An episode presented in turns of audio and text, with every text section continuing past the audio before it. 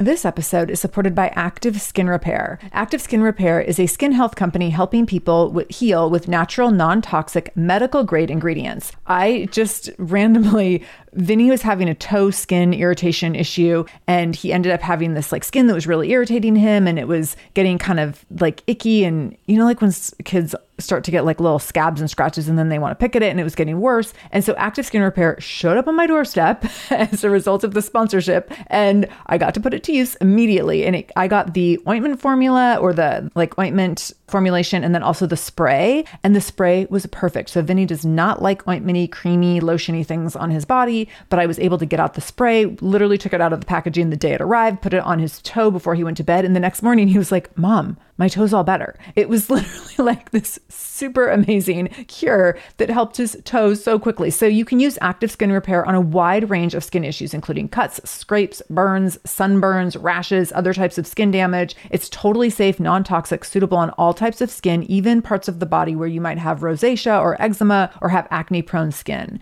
This is also safe for the youngest members of your family up to the oldest. So now you have one simple solution for your family's skin health needs with over 500 500,000 happy customers and thousands of five star reviews and super safe and clean ingredients, active skin repair is something that you want to have on hand for your family. So, to get your own active skin repair, go to activeskinrepair.com to learn more about active skin repair and get 20% off your order when you use the code shameless. That's activeskinrepair.com. Use the code shameless for 20% off your order. activeskinrepair.com, code shameless. This is the Shameless Mom Academy, episode 378 with Torie Henderson. Show notes for this episode, including any links mentioned in the episode, as well as any discount codes from our sponsors, can be found by going to shamelessmom.com and clicking on episode 378.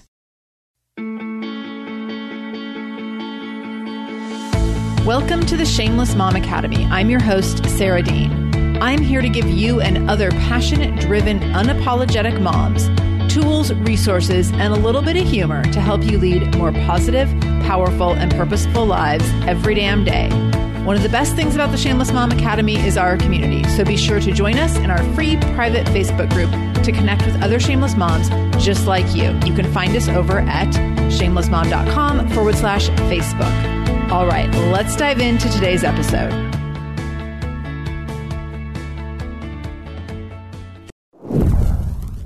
Torie Henderson is a shameless mom of two teens, a master certified life coach, a public school teacher, and the creator of lifecoachingforparents.com. She's helped hundreds of overworked and exhausted supermoms transform their parenting, their careers, and their lives. Torie is the host of the podcast Supermom is Getting Tired and is devoted to helping moms release the burdens and the guilt so they can truly enjoy this time of their lives. Listen in to hear Torie share the connection between helicopter parenting and fear, noticing our feelings versus judging them and feeling guilt around our situations, how we can disconnect our identity from our children's successes, struggles, and failures and recover from enmeshment with our kids why we must let our children experience negative emotions. I know it's really hard. this is a struggle for me. As well as how to stop overparenting and do less for your children, especially teens. I love this conversation with Torie. I was recently on her show, so make sure you go check out her show, Supermom is Getting Tired. You can listen to that episode, that interview with me, and then make sure you listen to this episode and you'll get like a massive dose of Torie and Sarah. Lots of fun, lots of energy, and really great insights from two different conversations, but just I think a ton to learn from both and some fun in between for sure. We had some good laughs in these conversations. So with all that said, I'm so excited to have you join me for this conversation with Torie Henderson. Torie Henderson, welcome to the Shameless Mom Academy. I'm so happy to have you here today. Thank you. It's great to be here. This is going to be fun. We're going to have a lot to talk about. I just told you that I have been wearing my mommy superhero cape like loud and proud this week and feeling like I'm not fully owning it. So we'll just get to immediately dive into like what motherhood really looks like when supermom is getting tired and supermom is not feeling like she's doing her best work. Right. Well, I call it super moms, but a lot of my clients would not call themselves super moms. Ooh, They're like, oh, I, I, hope I am. I wish I was. And very often, what the way I define super mom is that it's like moms who go all in and like devote themselves so much and want so much to do the right thing that then they get exhausted and lost and overwhelmed from trying so hard and trying to, you know, I'm going to say perfectionistic parenting, you know, yes. is like, that there's a right way and a wrong way and I want to do it right, but it's like I want to do everything right. right. And so that's kind of how I define supermom. And when, and I think there's a time and a place to put on your supermom cape. Like this might be your week to like just suck it up and get it done and just power through. But then the clients that I work with are moms who forget to hang up their cape, mm. you know, mm. and they just like they don't know what it feels like to just take it off once yeah. in a while. Yeah. And they just beat themselves up for not being super every moment of every day. Right, right. And it's so interesting. I think as women, we are just and I won't speak for all women, but I'll speak for myself and many people that I know that it's not only the supermom cape, but it's all the other roles that happen in conjunction with that. Yeah. So it's household manager and business owner or employee or sister or daughter, or it's like all the capes and all the roles. And I know for me specifically this week, and we're recording this at the end of summer, it's been kind of a combination of all those roles and feeling like I can often put on one cape at a time. But then when you have a week where you're like, oh, wait, I need 13 capes on at once, this feels like a lot. and I think that we tend to do that. We put on more and more capes for all these different roles in our life without asking for support or for help and, and letting people see that we really don't have the capacity to put on another cape this week. Yeah, and we don't even know we need help. Like we're just right. so caught up in like I got to get things done, yep. and it's I, you know, we just go go go go go, and just like I had a client say like I feel like a slave to my to do list, you mm, know, yeah. whereas like the to do list is dragging us through our days and right. stuff. Right. So it can really take a hold, and we don't even realize that until you know, kind of like all of a sudden we kind of wake up like, gosh, I'm not really like enjoying my life, or like I feel, or like somebody asks you a question, and like, well, what do you want? And you're like, I don't know the answer to that. Yes. you know?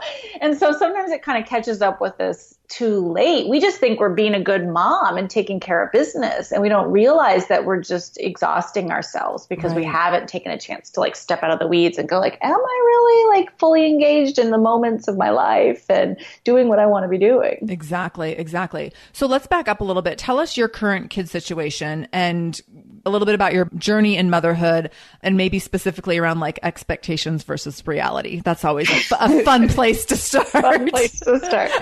So I am currently living with two teenagers. Okay. Which is an adventure in itself. And uh, for me, it started because like I was a teacher. I read parenting books for fun. Like I've always been obsessed with child development and human development and what's appropriate normal like i just loved kids and my background was i taught sex education for parents and kids to take together so I taught these classes where it was like, you know, helping parents kind of overcome their own obstacles and like talk about uncomfortable subjects. Mm. So I thought when I became a mom, I would be like, this would be easy for me. This was the right. natural progression. I babysat. I did it. You know, I did yard duty. I did everything you could think of to prepare myself for parenting. And then my first son is born and it's like, oh my gosh. Like I went straight into the land of crazy, as I call it. And like, I, ha- I have to interject for a second because I had a similar. So I worked at a psychiatric hospital for seven years in my like two careers ago, but uh-huh. I always thought like obviously I'm going to be an amazing parent because and I also went through school to become a teacher, which I never ended up doing that because I worked at the hospital instead. But I entered parenting thinking like, well, I mean, I already have all the tools, so we're good. and then my child was born. I was like, oh my gosh, this is, yeah. I don't have any of the tools. I, I was like, for me, it was, I don't have any instinct. Yeah. Like I just kept devouring information, like thinking there because it, you know, and I now can look back and say like I was uh, very perfectionistic. I wanted to do it right. If I was going to do anything in my life right, it was going to be parenting. Mm-hmm. But there was no right or wrong. And you read one parenting book and it would contradict the other parenting book. Right. And it was like I didn't know how to listen to my own inner wisdom. And so I just was like scrambling, just like working hard, constantly trying to figure out how to do everything right. And of course, my definition of what does a good mom do was, you know, she's holds her baby every second of every day and she never lets him cry and her house is perfectly clean and she's always healthy meals and it was like very, you know, extreme perfectionism. Right, so right. Of course I got exhausted, lost, overwhelmed. So of course I am my own first client.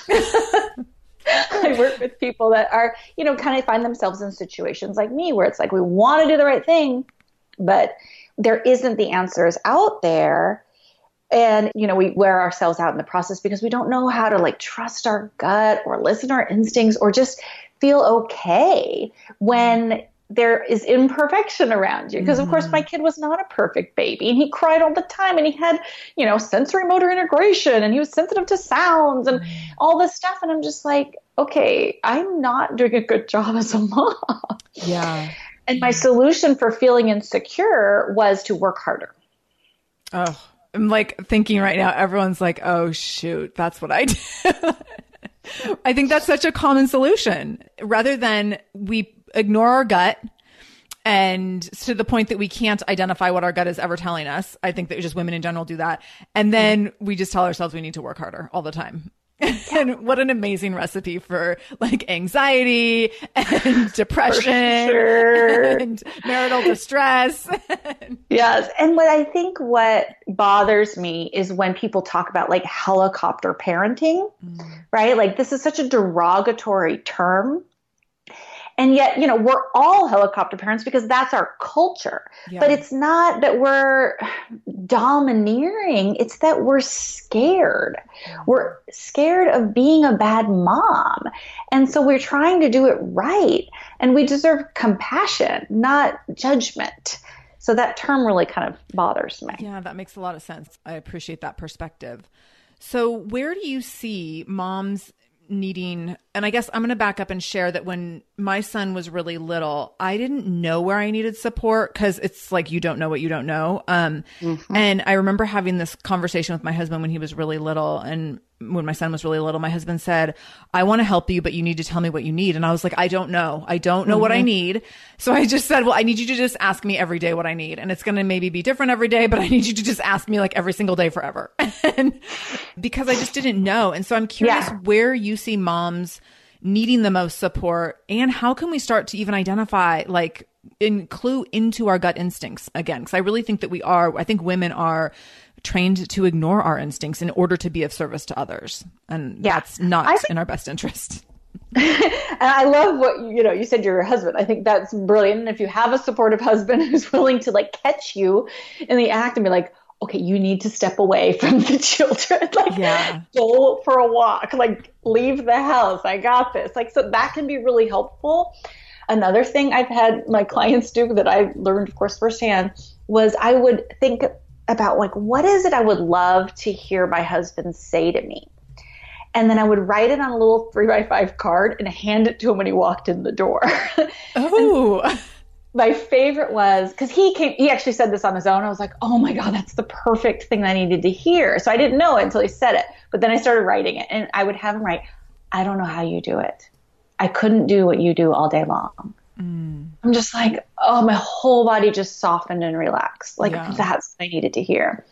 But the other thing is that I want parents to know is that your negative emotions are coming from your higher self. You know, a lot of times we feel crappy, we feel lost, we feel tired, we get frustrated and annoyed and irritated. And instead of just recognizing, like, hey, this is a sign that I'm out of balance, this is a sign that something's going on inside my head that's not helpful, instead we just go to guilt. We're like, oh my God, what's wrong with me? Why can't I be a better parent? Why do I keep yelling at my kids? Why am I so frustrated? With like, we ask ourselves some really bad questions. that's so true. And what's questions that we would never ask other people. Like, if a girlfriend came to us to say they were struggling with something, we would never be like, well, why can't you just do better? Try harder, you know, like buck up. Or like, what's wrong with you? Why are you frustrated about your children. right, right. Never say that. Instead of saying like, okay, I notice that I'm feeling tired. I notice I'm feeling, you know, lost, overwhelmed. Let's pay attention to that and figure out why and trust that that's coming from a higher place and it's leading us somewhere. When we go to guilt, it moves us to inaction. Yeah. So the first step is to get rid of the guilt because that's a waste of time, energy, spirit, and it's keeping you from actually making beneficial changes, in my opinion. That makes a ton of sense. I talk a lot about data collection and so being a data collector where you are notice, and that's along your lines of noticing. So noticing something and being like, oh, hmm, this didn't work well at all. Or I really don't like this about, you know, our nap time routine or our dinner routine or whatever the thing is. And then collecting the data. Like every time, you know, A plus B equals C rather than why can't I ever get it right? Why does everyone else do it better than me? Like all these other things that are judgment laden.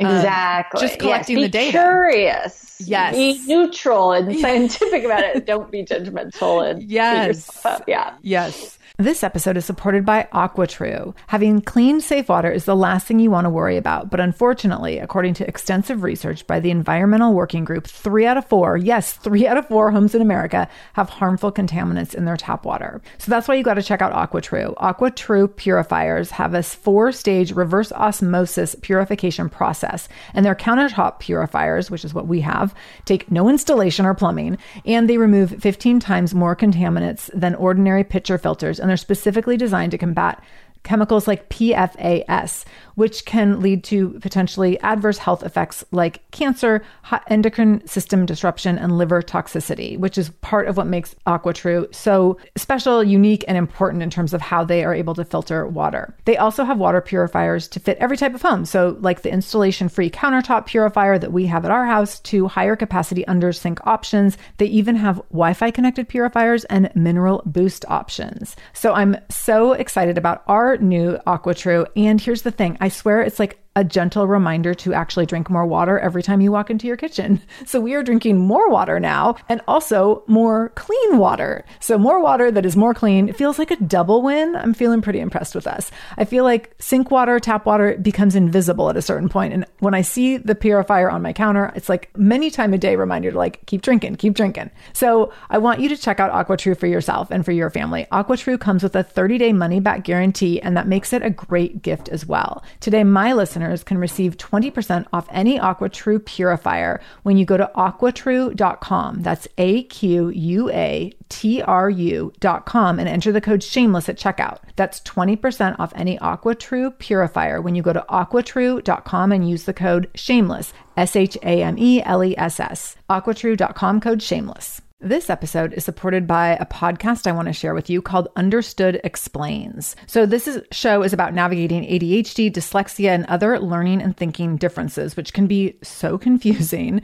And so every uh, season of the show is around a different theme. So there's a season on special education, there's a season on ADHD diagnosis for adults, and the current season is all about IEPs. I love this podcast because the episodes are 10 to 15 minutes long. So if you are short on time or short on focus, you can take this content in super quickly, easily. It's very digestible. And the show is hosted by teacher and special education expert Juliana Urtubey. So Juliana talks all about how to navigate educational plans, IEPs, she talks about the differences between IEPs and 504 plans. She really breaks things down in a really clear and simple way so that you have some of those questions that you might be thinking around like, does this pertain to my child? Is this something I need to be looking into? Like, where do we go from here? Where do I go if I have questions? Juliana has you covered. She explains so many different things and so many different little pieces and nuance of IEPs and special education and different things on Understood Explains. So I want you to go check it out wherever you're listening to this podcast. You can go listen to Understood Explains. Just go into your podcast app, do a search for Understood Explains, and it will pop right up. Click on it, pick your episode, and get the answers that you've been looking for and the support that you need around different learning differences and differences in school. So for let's sure. talk about thriving in motherhood. How can we thrive more? I mean, we've talked about a few things already, but where do you see opportunities for moms to thrive and what are specific action steps that we can take? I think I believe that you know we all are planted with certain inclinations, certain interests, certain proclivities. And our job as humans is to figure out what those things are and then pursue them. And what's exciting is that like as we do this as we pay attention to what lights me up what seems like fun what feels delicious to me when we pay attention to that stuff and we honor and respect it we model for our kids how to do the same mm. so like I can't even relate to like well I'll have conversations my I got you know teenagers, so they're talking about college. What should I major in? Where should I go to college? And it's like, oh my gosh, to me, it's like so obvious because I've learned myself and I've practiced it and I've taught my children how to listen to those signs. You know, and so a lot of times we think we just have this like invisible rule book of like this is what a good mom would do. And our moms wrote in it, culture writes in it, commercials and advertising and Pinterest have written in it, right? Like, yeah.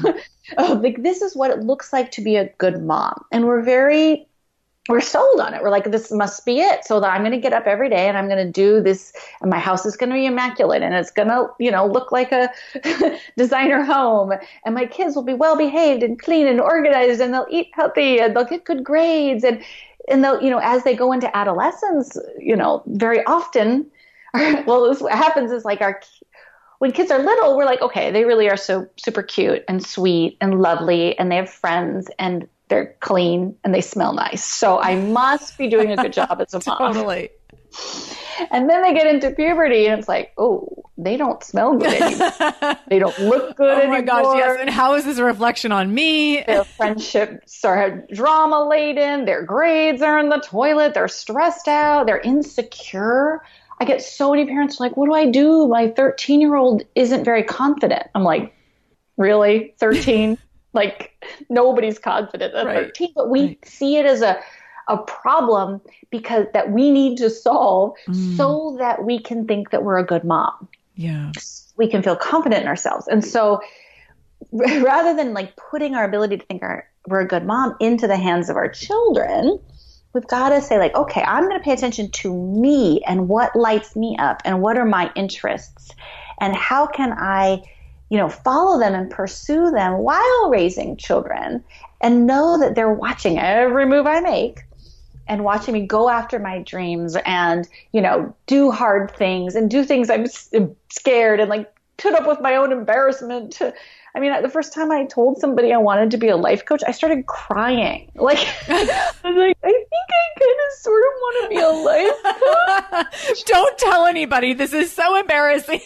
I'm like, so, like, why am I crying? It was like, it's scary. And yeah. so, you know, if you want your 13 year old to say, like, I think I kind of sort of want to go out for the lead in the school play, like, sh- that's scary stuff yeah. to stand out amongst your peers. Totally. But the way that they get the confidence is I see from watching, you know, mom overcome her fears and yeah. and follow her passions. Not that they have to be the same, right? That, that you're just following your passions. Right. So how do we disconnect our identity from our kids' success or failures or our kids' identity? So, and I would put this in the context of not that we don't want to feel proud if our kids are doing great things, but yeah if our kids are struggling or and i mean that could mean in an academic sense it could mean in a social sense it could be like they're just gross and stinky and we're horrified to be around them in front of other people. Like how can we disconnect ourselves from that? Because we it is we definitely internalize that. And i'll use an example that from just recently i talked about on instagram. My son to this point has been comfortable with me picking out his clothes and shoes and what have you. And he started to get a little more picky. And then the other day I went to get him shoes for back to school and I was just going to get him like some super cool vans and he wanted these hideous light up Skechers. and I was like, I don't want other parents to see him in them. like, and I knew as soon as I had the thought, I was like, that's so dumb. But, but I was like, no, like, I want my kid to be the kid with the cool vans. yeah. Oh, it's so, so hard. It starts so young. And I'm like, oh my gosh, if I'm like even having these thoughts when he's six, what is it going to be like when he's 16 and he decides to grow out his hair and doesn't take a shower for four days and making all sorts of decisions that I'm not uh, in love with? Wait till they like just stop brushing their teeth at age oh. 13. And you're like a month later, you're like, your teeth are yellow. it's like, we went over that when you were two. Right. It is definitely, it's so interesting. I mean, I think awareness is obviously like the, so important, but it's like I remember watching my son play volleyball. He was like 14, he's a freshman, and he's serving and he's just missing every single, so I guess not every single serve, but he kept missing because you don't serve in a row. But like, I would, I felt embarrassed when he would miss the serve. Mm. And I'm like, why am I embarrassed? Right, right you know, like it's not me. He's not embarrassed at all. He's like an athlete. He understands the game is you got to fail if you're going to succeed. And I'm just sitting on the sidelines going, oh, he's letting down the team, blah, blah, blah. I'm like, oh my gosh, Torie, like we've got to let this go. Right. But I think that's probably really common. I think that's probably super common. I actually was listening to some other women who podcast Two Moms, and they were talking about one of the daughters in basketball never passes the ball. And so then she feels like, oh, all the parents are going to hate my kid because my daughter is hogging the ball and not giving the other kids playtime. And so she was like the same thing where you're like, oh my God, is everyone going to hate me or hate my kid? like it's just this whole weird emotional thing. And when you look at it from the outside, you're like, that's ridiculous. But when you're in it, it feels super uncomfortable.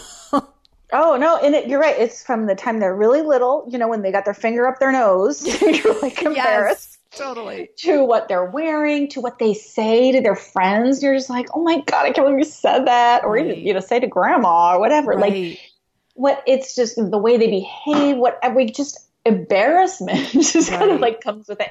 And so it's a sign that your identity is enmeshed, right? That you're mm. over identifying with your child. Yes, such a and good so, term. one of the signs that like it's time to, you know, really work on this, step it up, because you can kind of, it's your own, you know, well, we'll get, we'll get there. One of the signs is when your kid starts pushing back and it's like, leave me alone. Like usually, you know, 13, 14, they're kind of like, okay, mom, you know, your work here is done. Bye bye. Right, right. and then you really got to separate because those years, 13, 14, is where we see so much of like kids are embarrassed of their parents right? And parents are embarrassed of their kids. the kids don't realize it goes both ways. like they're messed with us too. Like they're like, my daughter's like, mom, you were not wearing that out in public, you know?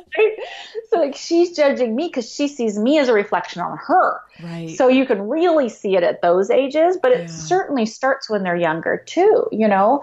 And so the, what I do with my clients is I ha- have them ask like, okay, imagine, so here's a big common one is your child is playing video games for, you know, six straight hours. I don't know, right? Your your daughter's just scrolling on her phone, laying on the couch for like hours on end. That we don't see that as anything positive, right? In our brains, mm-hmm. we're like, that's not a good thing to be doing. And the reason it bothers us whether they're missing a serve in volleyball or because they're, you know, wearing goofy outfits or because they're just playing too many video games or they're not getting good grades or whatever it is, the reason we feel embarrassed is because we are making that mean that I'm not doing my job as a mom. Right. So it's always comes back to us. Like if I was a good mom, I would teach him not to pick his nose. You know, a good mom would have a son who doesn't miss, you know, the goals in soccer. Like it's just silly. But like we think that, oh, there's more I have to do. I've got to put on my cape and I've got to work. And now I need to teach my kid how to be respectful to authority or whatever. It's like, and not to say sometimes there is a point of intervention but it's when we feel embarrassed that we are taking it on and making it mean something about us. Right. And something negative, something we're ashamed of. And some, you know, shame is like a doozy of an emotion. Nobody likes feeling shame. Right. So whenever we feel shame or embarrassment, we avoid it. And so rather than feeling embarrassed, we try to get our kids to change. You need to get off your phone. You need to stop playing video games. You need to wear better outfits. We kind of get mad. So when you notice yourself kind of like I used to do this when I was like late. Like I'd be driving in the car, my little one's in the back watching every move, of course. and I was like, oh my God, I can't believe I was late. I'm so stupid. I should have gone the other way. Like, what's wrong with me? Mm. And so when I get into that mode where I'm just like snappy and aggravated and frustrated, I'm trying not to feel embarrassed. Right. I'm avoiding the emotion or shame because I think that I'm a bad, mean person for showing up late to something. Right and so it's always kind of that own inner talk that we have that's you know keeps us i mean so we snap at our kids but it's really because we're trying to avoid a negative emotion because we think i'm not doing my job as a parent or now there's just more i have to do. And it really goes back to noticing i mean what we talked about in the beginning noticing our feelings collecting that data and being like oh i'm noticing that i'm feeling horrified by my child's behavior or appearance or what have you right now. And so i need to like spend a minute thinking about this and get collecting the data rather than judging, feeling guilty, etc., feeling shame, to look at really what this means versus like, does this make me a bad person? right. Like, what am I making it mean about me right. that my child didn't make the team, that my child got a bad grade. Right. What am I making it mean about me? And there's always some element in there of, you know, there's more I have to do because, you know, we're already overworked, so right. we really don't want more. And that's a big one when we see our kids like being lazy. You know, we see them laying mm-hmm. around on their yeah. phones. We're like, if they would just stress out, then I could relax. That's what I'm saying. and it's like we can't stand to see them relax because we don't allow ourselves to be relaxed. Oh my gosh, that's like if we're sitting on the couch scrolling on our phone for two hours, we would be beating ourselves to a pulp. Right, right. We can't allow them to do it. Oh, such a good point. I'm totally thinking about like I'm gonna like have to hold on to that until Vinny's a teenager because I know I'm gonna be really annoyed with him when he's yeah. around just looking relaxed all the time when I'm not. Yes, it is so crazy. It's kind of like you know when you're uh, running late and you're like, "Come on, kids, we gotta go! Hurry up! We're gonna be late. Get in the car!" And your kids like dragging oh, their heels. This is my morning every single day, and it drives us crazy. Right. We're just like, "Oh yes. my god!" And even if they just like started running around frantically, it makes us feel better. We're like, okay, phew, yeah. your stance. right, right. That's so funny. Yeah, because I always, I'm, I'm like, I don't want to be the parent that's always saying, hurry up, hurry up, hurry up. So I'm trying to find like different ways. And I also don't want him to think that I'm always running late, even though I often am five minutes late. So I'm always trying to be like covert about my tactics around like managing the chaos of we need to make up five minutes of time in this walk that is at least a 10 minute walk. And how are oh we going to do that? or we could just let ourselves be late. Right. Yes. Or we could. So when we, when Vinny was in preschool, the preschool was across the street from our house and we were the last family to arrive every single day in a preschool of like probably i don't know 50 kids or something we were the last ones because we but had this but what do you make that mean about you well i kind of i finally just started embracing it I was like, yeah. And the thing is, we like we had to be there at nine. It wasn't like we were getting up at eight forty-five. Like I was getting up at six a.m. We had had a whole entire day before we got over there. Yet we still could not get there at nine o'clock. We were always there at nine o five. Wow. And so I just finally was like, it's because we have so many things to accomplish before we get to school. And I kind of, I mean, Vinny didn't care. And it was preschool. Like it wasn't really that big of a well, deal. You want, do you want a quick tip to yeah, get tell me. kids out the door faster? So very often what happens is they're in their own world, right? We're trying to bring them into our world and say, come on, we got to go to school. You know, school starts at nine. We got to walk. Blah, blah, blah, let's go. If you enter their world, it's so much easier to get them out the door. Mm. So let's say they're like playing with some toy you know, like little people or something, or little, I don't know, bionicles. You move into their world and be like, oh, hello, what's your name? I like to do this. Hey, let's go for a, let's fly in the air. And we just kind of fly through the air, and then we fly out the door and into the car or whatever. And you just move so they can stay in their world you just bring their world where you want it to go and it's so much faster. Yeah i love that. Okay so that means i have to enter lego world every morning. Mm-hmm. Harry potter lego land. There you go. It works for little kids right? When they're right. in that imagination because that's usually why little kids have a hard time. They don't want to come into our world. Our world's right. stressful. Yeah not nearly as fun.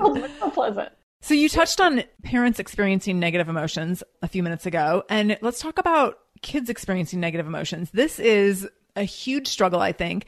And so I have an only child and I don't know that that makes me unique in this way, but I feel like maybe because he's my only, I'm more conscious. I, I think I see his negative emotions more than if I had like four kids. He probably have a lot of negative emotions I would miss, but because I see every single thing that he processes, I feel sometimes that I am particularly quick to leap in if I feel my child might be experiencing a negative emotion and I recognize that that might be a massive disservice to him. So, why is it important for our children to experience negative emotions? Yeah, I think we all, I think this is a page in this invisible How to Be a Good Mom book that I yes. think we all have that are somehow we picked up this idea from our culture that our kids are supposed to be happy all day every day, mm-hmm. right? From now until the end of time. Like we really do want that. Like it's, and it's just, we think that that's what we're supposed to create. That a happy kid means I'm doing my job. And, you know, we're wired biologically to react to a negative emotion because, you know, if a baby's crying, it could be a life or death situation. Right. And so it's okay that we react to it and we pay attention to it. That's part of our biology. Um, but then when you see, you know, kind of what it's about and it's not a life or death situation, you know, uh, what I think is important is to help our kids have access to the full range of emotions. Mm. We always kind of wish that we could just pick and choose and be like, I want to feel happy, excited, and totally, but I don't totally. feel like embarrassed or ashamed or angry or disappointed or sad. Like we don't get to pick and choose. You either have access to all your emotions or none of them. Mm-hmm. And so when our emotions are really big and strong and you know negative, we tend to push them on down, push them underwater. We don't want to feel it. And so what that does is it distances us from our positive emotions as well. Mm. So the level of joy that you feel when you also allow yourself to feel sadness just goes right up. Like it's, I mean, I know this firsthand because I was one of those people who pushed my emotions down and I, you know, just kind of stayed on the surface and I just didn't go there and I didn't look underneath the water. And as I started allowing myself, to, I learned how to process a feeling, how to feel a feeling. And it doesn't take long and it's not hard. And I started doing it like over and over again and, and like allowing myself to feel all these things I was scared to feel oh my gosh, like I would just be like the level of relaxation I felt, the level of joy I felt was so exponential that I feel like because I had that experience, it's easy for me to then recognize that my kids need that also. So it's so much of this is like experiencing it for yourself first and then recognizing, like, oh yeah, like allowing yourself to feel disappointed is so powerful because it's also then allowing you to feel joy. Right. Now, there's a difference between expressing negative emotions for a long period of time versus feeling a feeling. Feeling a feeling, allowing yourself to feel a negative emotion takes 90 seconds. Uh, you could, you know, throw a temper tantrum for hours. right, yeah. Uh, yes, I'm sure none of us have seen that ever happen, though. so, you know, sometimes kids can kind of get stuck in their negative emotion and you don't need to let them stay stuck there. You can say like, "Oh, yes, that's so disappointing. Like I'm so sorry that that, you know, having that must have been so hard. You got your feelings hurt. Oh yeah." Mm-hmm. And you're compassionate for like 90 seconds. And okay, I'm going to set the timer and when the timer goes off, you're going to be done. Do just set a boundary. It's weird how well it works. Yeah, They're like, "Okay." That's super interesting. Look, Bumble knows you're exhausted by dating. All the must not take yourself too seriously and 6 1 since that matters. And what do I even say other than hey? well, that's why they're introducing an all new Bumble with exciting features to make compatibility easier, starting the chat better, and dating safer. They've changed, so you don't have to. Download the new Bumble now. When it comes to raising kids, there's so much to consider. Things like what do we feed them? When do we feed them? How do they sleep? What does it look like to raise kind kids? How does their nervous system work? How do I keep myself calm? What are my triggers? There's so much that comes into play, and we are distilling all of that information for you at Voices of Your Village podcast, where we bring experts in the field of early childhood and education and psychology and across the board so that you don't have to comb the internet for information you get to show up and hang out and have shame free, judgment free conversations and insights into what it looks like to raise kind, empathetic, emotionally intelligent humans. I'm Alyssa Blask Campbell. I have a master's degree in early childhood education. I'm a mom of two, and I am walking this journey right alongside you doing this work. Come hang out with me at Voices of Your Village, and we can dive into real conversations with actionable tips. So I want to go back when you talk about feeling we can feel our positive emotions on a much greater level if we allow ourselves to experience our negative emotions. So I'm assuming you mean over like a larger context. So not just because I'm allowing myself to feel a deeply negative emotion right now, am I also going to simultaneously or shortly thereafter feel a positive emotion, but over time that we have a greater landscape or spectrum of being able to access all emotions in different situations. Is that what you mean? Yeah, I mean, for sure. Like certainly, you know, like moments of happiness. Then you know, like so I get a lot of clients who come to me and say, like, I should be enjoying this more. Like I mm. have the life I wanted. I've got everything I always, you know, I, I created the life I have. Why am I not enjoying it more? Okay. And so that's kind of where allowing yourself to feel all the well, a couple things. One is allowing yourself to feel the full range of emotions right. will certainly help you increase that levels of joy for something you're already, you know, happy about. But the other thing is that sometimes we have bought into this book of what's supposed to make us happy, mm-hmm. and we actually aren't listening to what really makes us happy and what we really want. Because when we think about what we really want, sometimes we have judgments around it.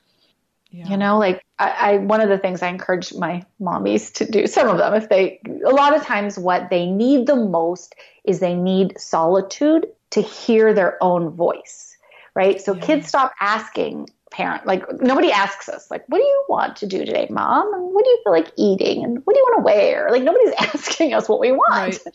And so we stop asking ourselves and we just get into this kind of robotic zombie mode of just going through the motions. And so what I think notices a lot of my clients is the best way to recalibrate and tune back into that is to go be by yourself for a while. Yes. And to be alone so that you can hear your own voice. And so one of the homework assignments I assign my clients sometimes is to check into a hotel for two nights by themselves if it if they get a very strong feeling for it. Of course, it's not right for everybody, but some people are like, "Oh my god, that would be heaven." Yes. I could never do that.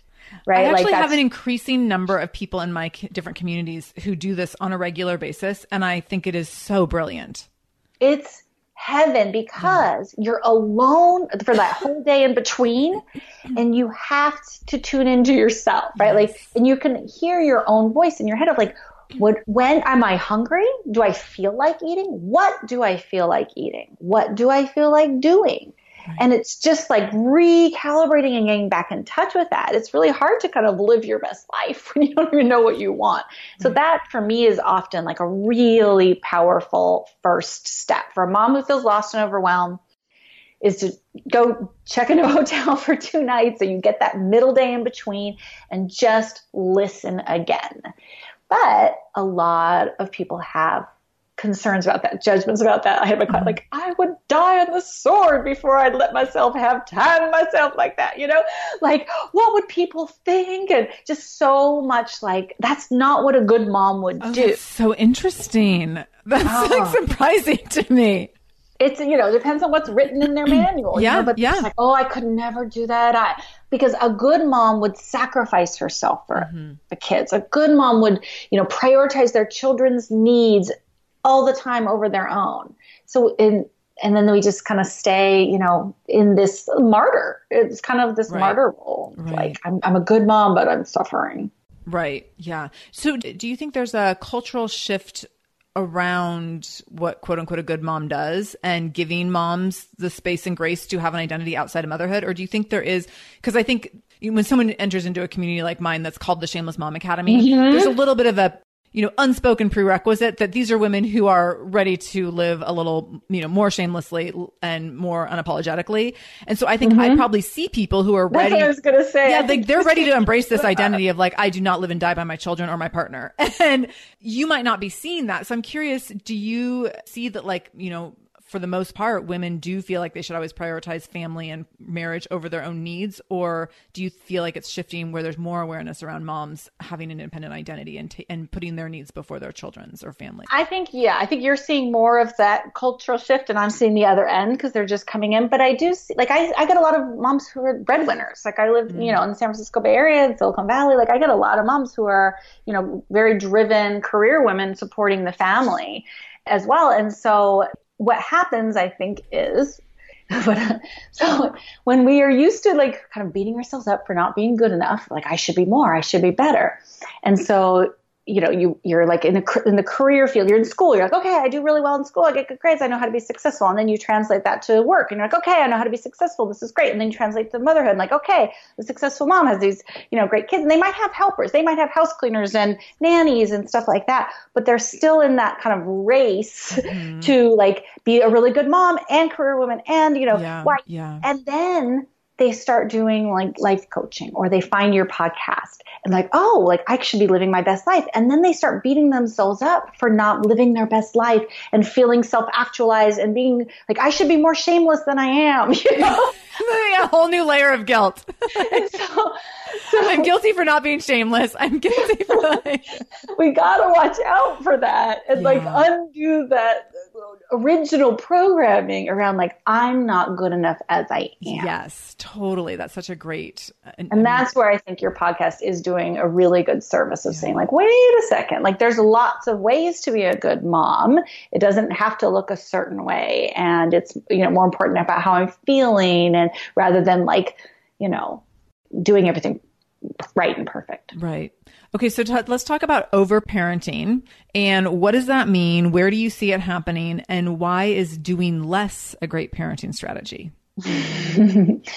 So overparenting, it's, I mean, I can see it because I have teenagers. So like I'm surrounded by the overparenting when it comes to the teen years, mm-hmm. especially. And it's really, like I said, it's more like fearful parenting. Mm. So what happens is, you know, moms, we, we get really invested in our kids. We love raising kids. We, we join the PTAs and we join the carpools and and we're doing all the sports and we're like super involved and you know we have careers but this be- can become like a, a, social community for us. It can become part of identity right? right. And we enjoy it. And we kind of this is our role. And it feels good to be taking care of others and to be you know like i don't know part of a community. It feels really good. So what happens is then when they start getting older and into adolescence and they start saying sorry mom you're done here your work here is done. I don't need you anymore.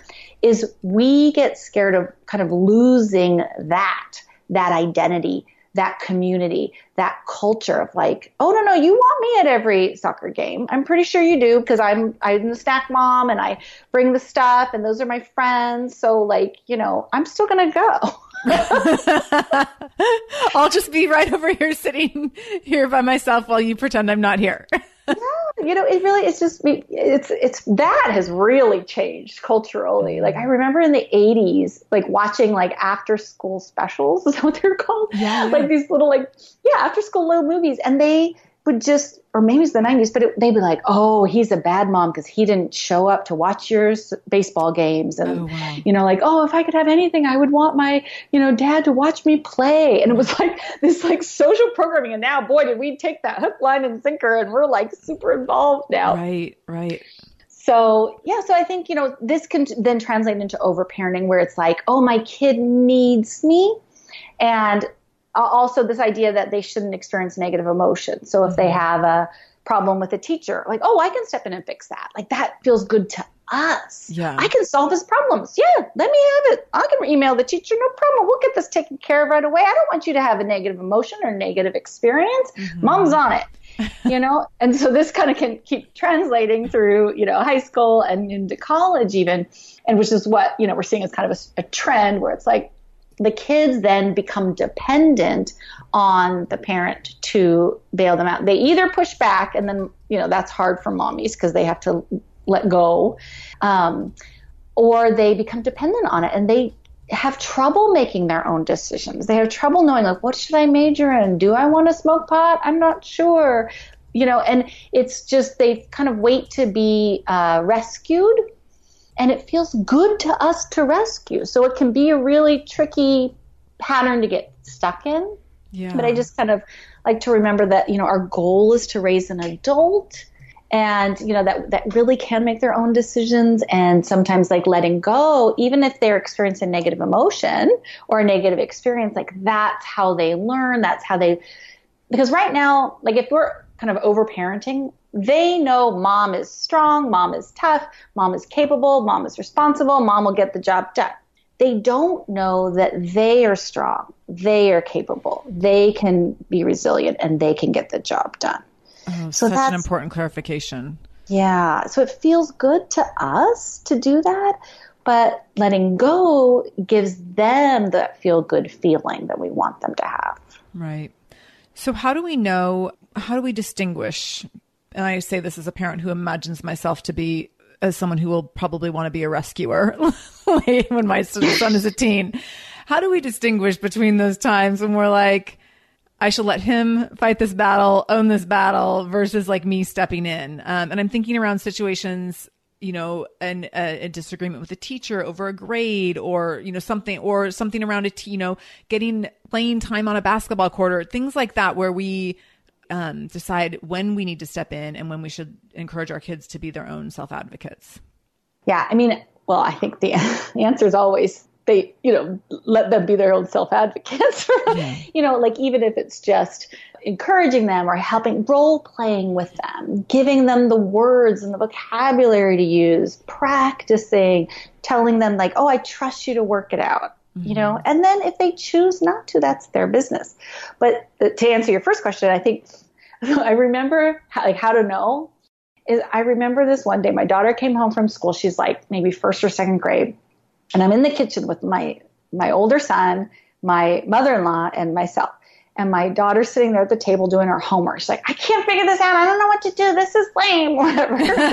that would. Uh, my son already says that, and he's and all three of us are just like must help Megan. Like we're like it was like this urgency and this like it, I call it the helping tick, where it's mm. just like this reaction of like, yes. I must help you now. And it was funny to see all, because I would do that normally. I'm like, oh, you need me?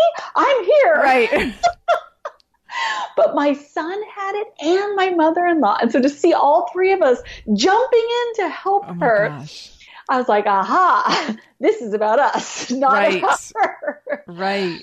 This is not helping her. And so I think how to know is when you have that like impulse, that reaction where it's just like, I can help you with this. Must have been now. That speed and urgency mm. is your sign that it's self serving, not Oh, that's a really great tip. And and also I'm like, shoot, because I'm a very reactive person. So this is going to be a struggle for me. but that's such a great tip though, because it really requires us to practice again, notice, to notice our responses, um, and notice how quick we are to respond to things. I that's I think that's really, really helpful and to be forgiving, like to yeah. know that, like, okay, this is my, you know, you have the helping tick, right? we can be compassionate towards people with ticks, right? Right. Like that's just how right. they react, and that's okay. Totally. And so that compassion, whenever we can offer ourselves compassion, like literally you can feel a softening of the muscles. Mm-hmm. when you offer yourself compassion like you know your breathing slows down. And it's then it just becomes so much easier to be like oh yeah that's that's what i do. I right. tend to jump in right. and that's okay. And then it slows us down and we're not as likely to react and it gives us that time to like think about like how can i help you know encourage my child to like solve this problem? And you can say things like you know yeah that's that's a doozy of a problem. How are you going to fix that? Oh i love it That's not my instinct. I'm like so taking notes right now. Like, okay, remember when Vinny's 12? yeah, I do work with a lot of people like have like school aged kids.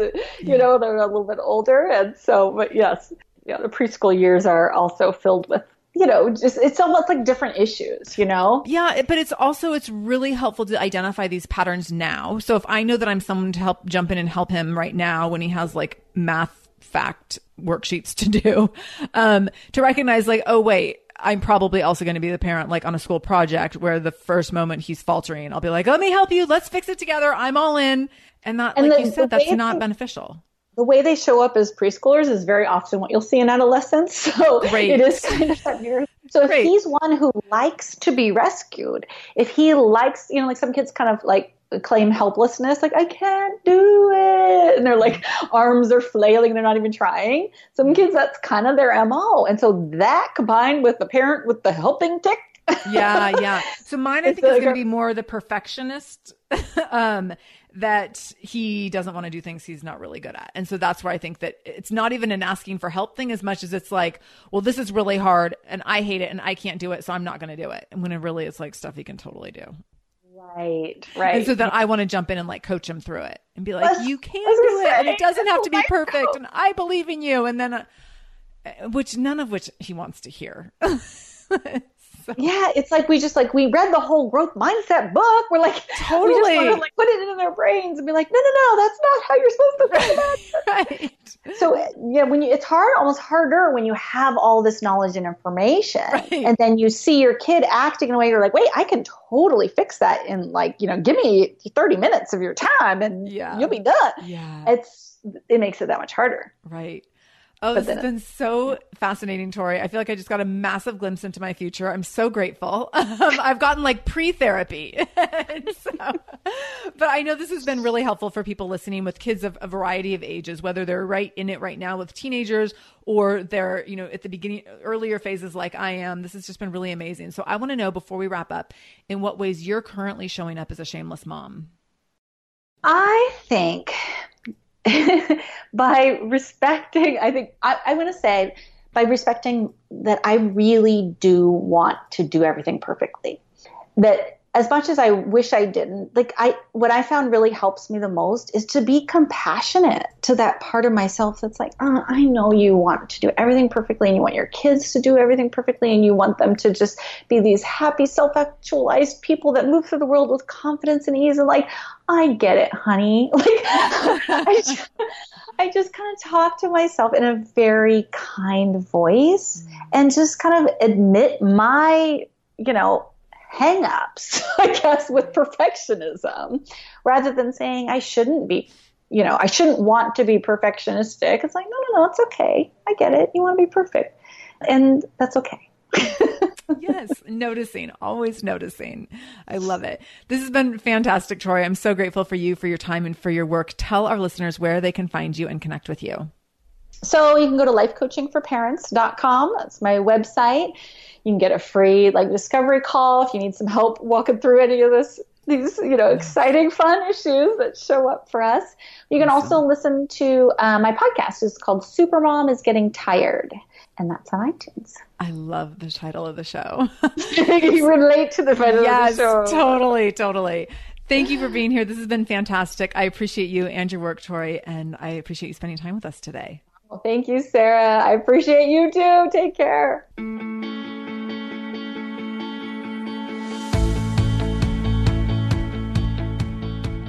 Thank you so much for joining me in the Shameless Mom Academy today. I really, really appreciate you being here, and I hope you learned something new. As always, this conversation will be continued over in our free private Facebook group. You can join that group by going to shamelessmom.com forward slash Facebook to connect with other shameless moms just like you. Additionally, if this is your first time listening to the show, know that we are here every Monday and Wednesday with a brand new episode. So make sure you subscribe. Go to whatever podcast app you use and subscribe to the show so you never miss an episode. You can do that directly if you go to shamelessmom.com forward slash review. That will put you in Apple Podcasts where you can click on the subscribe button and you can also leave a review. If you scroll down a little bit, you can leave a five star review. You can write a few sentences letting me know what you thought about the show. If you let me know how the show has impacted you in becoming a more shameless mom, you might be nominated to be Shameless Mom of the Week. Also, please share this episode. My goal is to help more mamas be more shameless every damn day. So please do share this episode. You can take a screenshot of the episode on your phone and then share it out on social media Tag me at the Shameless Mom Academy on Facebook or Instagram. I'm quick to reply and eager to send you Facebook love and love to be connected to all of you.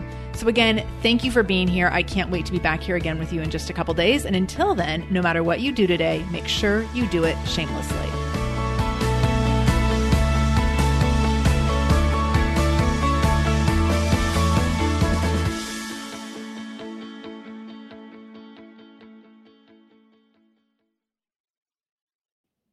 Feel like you're the martyr in your family? You're not alone. Hey, this is Joanne and Brie, and we're from the No Guilt Mom podcast. Brie, we talk to a lot of moms. Yeah, we sure do. And if you're a mom who has a to-do list that is so massive that you get overwhelmed and you shut down, or if you fall into the habit of doing everything for everyone and don't know how to change it, we can help you become a no guilt mom. We're going to take you from family martyr to family model. That's role model, so that you role model the behavior that you want to see out of your kids. You're going to go from being tired and overwhelmed to energized and guilt free. Every week, you'll get actionable strategies that you can implement right away from the experts that we interview and from us. We also have a whole lot of fun, so check out the No Guilt Mom podcast everywhere you listen to your favorite shows.